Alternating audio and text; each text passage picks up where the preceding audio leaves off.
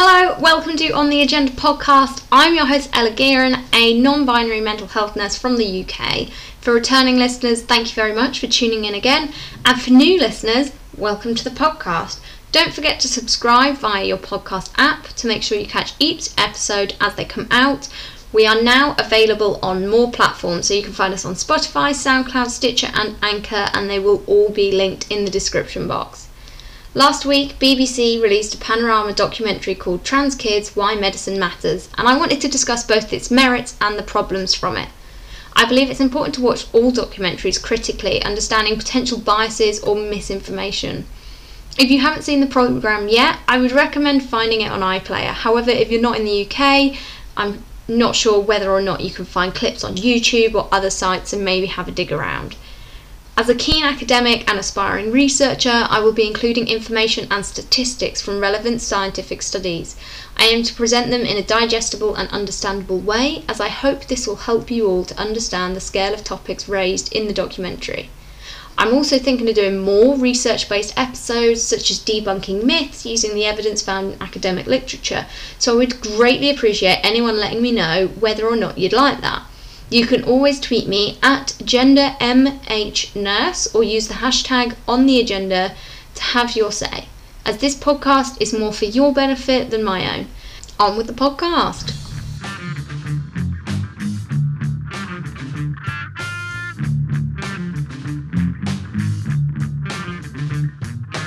The programme starts by introducing Dr. Faye Kirkland, a GP and freelance journalist.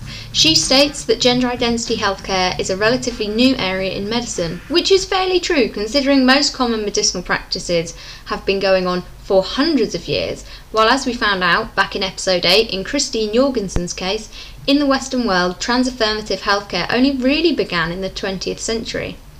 Von Krafft-Ebing's book Psychopathia Sexualis, published in 1886, is considered one of the first pathologizations of trans identity, making this area fair, fairly new medically considering the vaccine was developed in the mid 1700s.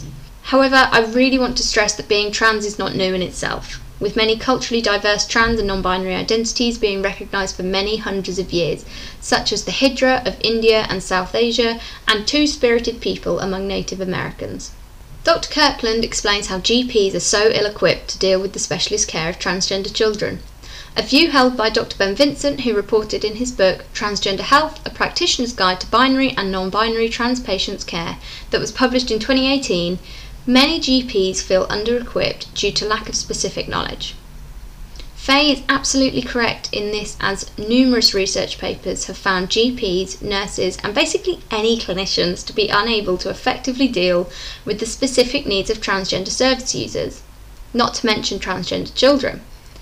LGBT plus charity Stonewall found in 2015 that 72%, 72% of patient facing staff received no training on LGBT plus health needs or appropriate language. The same report found 24% of clinicians with direct involvement in patient care, such as nurses and doctors, do not feel confident responding to trans-specific health needs. Something really positive from the documentary is that they included trans people in this, such as Jade and Ruben, as well as clips from YouTube of Ellen Stevenson and Jamie Raines, who is known as Jammidodger. Both are well known trans YouTubers. I shouldn't really be surprised by this, as if you have to tell a story, the best person to do so is the one experiencing it firsthand, straight from the horse's mouth. However, with numerous reports of TV shows discussing trans people without any trans people involved in the conversation, and seemingly no actual research into trans experiences, as well as shows inviting trans people on to debate their very existence, it is at least a sign of progress that producers are recognising this as a major, major problem. Dr. Polly Carmichael is a service manager at the Tavistock Clinic, known as GIDS, standing for Gender Identity Development Service. This is a gender identity clinic for children. She explains gender dysphoria as the impact of it well, highlighting that this would be incredibly distressing for young people Along with Jade explaining that she did not take hormone blockers, Dr. Carmichael also states that treatment is reviewed on a case by case basis.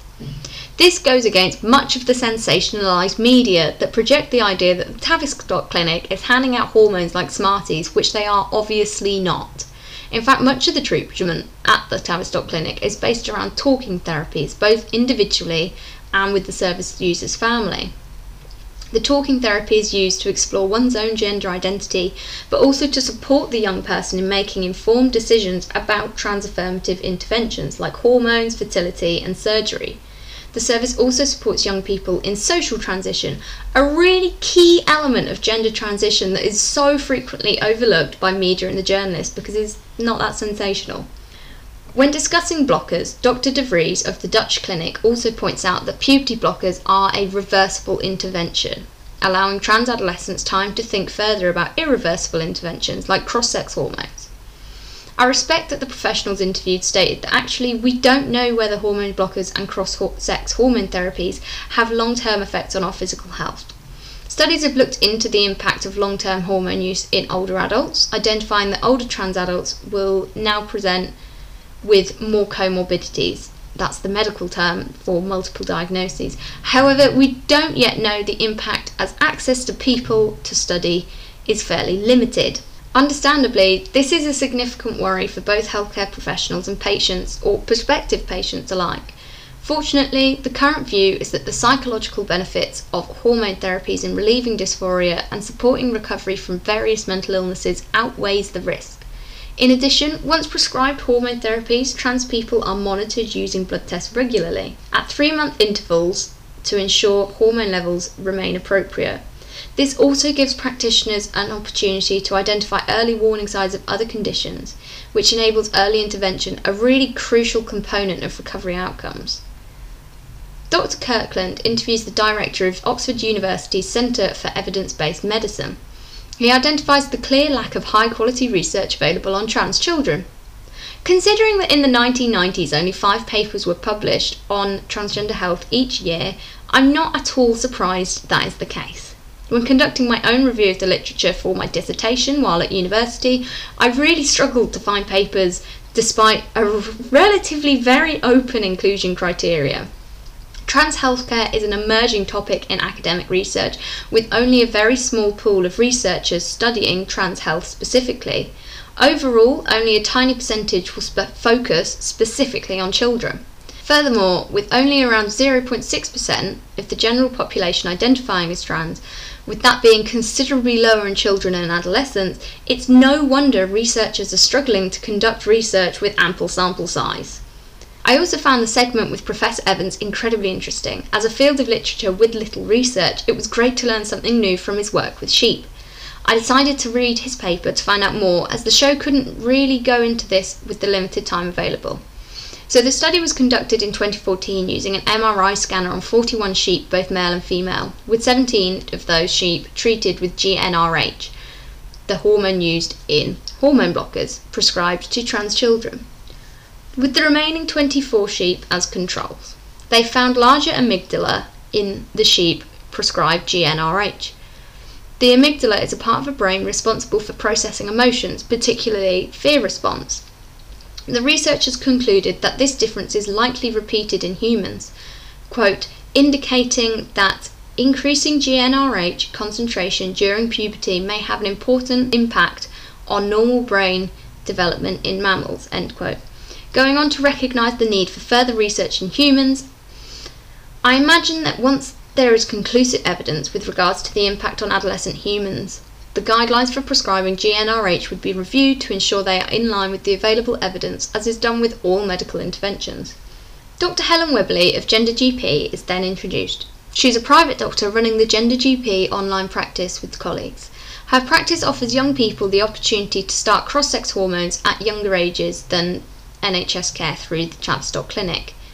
Guidance suggests that the Tavistock Clinic can prescribe from age 15 these cross sex hormones, but the example given by the documentary is of a parent whose son was prescribed testosterone at age 12 through Gender GP. This gender affirmative approach has been incredibly controversial despite the benefits seen in many of the practice's patients.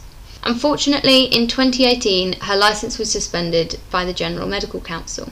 The documentary also acknowledges that the GIDS service is incredibly strained, with waiting times reaching 15 months on average, sometimes closer to two years. This goes enormously above the NHS's standards of 18 weeks between referral and specialist assessment. These excessive waiting times come at a cost. In 2012, McNeil and colleagues published findings that included 58% of their respondents reporting a deterioration in their mental health as a result of extended waiting periods for trans supportive care. Gender identity specialist clinics for both adults and young people are under enormous pressure to meet the ever growing demands of increased referral rates. With such a low number of specialist psychiatrists and psychologists, it's really difficult for GICs to provide their service at the necessary volume. Some of this volume is also from primary care clinicians like GPs seeking specialists for elements of gender identity care that they are actually able to do themselves, such as repeating prescriptions of hormones. This occurs largely due to the insufficient education of clinicians in primary care and has created a culture of dependence on the specialist services. Dr. Carmichael of the Tavistock states, quote, Local services need to be skilled up to be supporting young people, end quote, and this would reduce the reliance on specialists, reducing some of the demand for accessing the service. I am really impressed by Ruben and Jade for so openly and eloquently expressing their experience as trans people in particular, Ruben discussing the psychological impact of gender dysphoria. While acknowledging the increased suicidality and increased incidence of poor mental health is common among the trans population, we can help to minimise this with the correct support. The Tavistock is reported as believing that the available mental health statistics should be interpreted with caution. Personally, as a mental health nurse, I'm not sure that is wise considering multiple studies have found significantly greater incidence of depression, anxiety, and affective disorders, substance abuse, and self harm among transgender people. This is a seriously significant concern. For example, in a 2014 European study by Heylens and colleagues, they found that transgender people of Germany, Belgium, Norway, and the Netherlands were 45% more likely to be diagnosed with a DSM 5 Axis 1 psychiatric disorder compared to the general population. So, what that actually means the DSM 5 is an official catalogue of psychiatric illnesses, with Axis 1 being a category within that. An Axis 1 psychiatric disorder would include anxiety disorder, post traumatic stress disorder, depression, bipolar disorder, eating disorders, psychosis, dissociative disorders, and conditions of substance abuse. So, transgender people were found as being 45% more likely than the general population to experience at least one of those conditions. In the future, I would really like to take a deeper look into the links between mental illness and gender dysphoria in a whole podcast episode. If this is something you'd be interested in or have any questions you would like answered, please let me know by tweeting at gendermhnurse. In the concluding scenes of the documentary, Dr. Kirkland reveals she found it surprising how few people feel they can talk openly about trans healthcare. Ruben seems to sum up my own experiences perfectly. He explains that we only see the extreme sides of things, identifying that if people talk negatively of transgender people and transition, they will be branded as a transphobic bigot. Meanwhile, anyone who is openly very positive with transgender people may be branded as a snowflake or a social justice warrior. Unfortunately, this means that those in between the polar extremes of support find it difficult to express and find their place in the conversation. Dr. De Vries of the Dutch clinic highlights that for clinicians, many are concerned to work in healthcare for transgender people for fear of potential backlash and disproportionate questioning of their clinical practice. Overall, I think the documentary provided a fairly balanced portrayal of the experience of trans young people seeking medical treatment. The documentary did fail to acknowledge social transition, a crucial part of any trans person's transition, and the aspect emphasised in much of the practice at the Tavistock.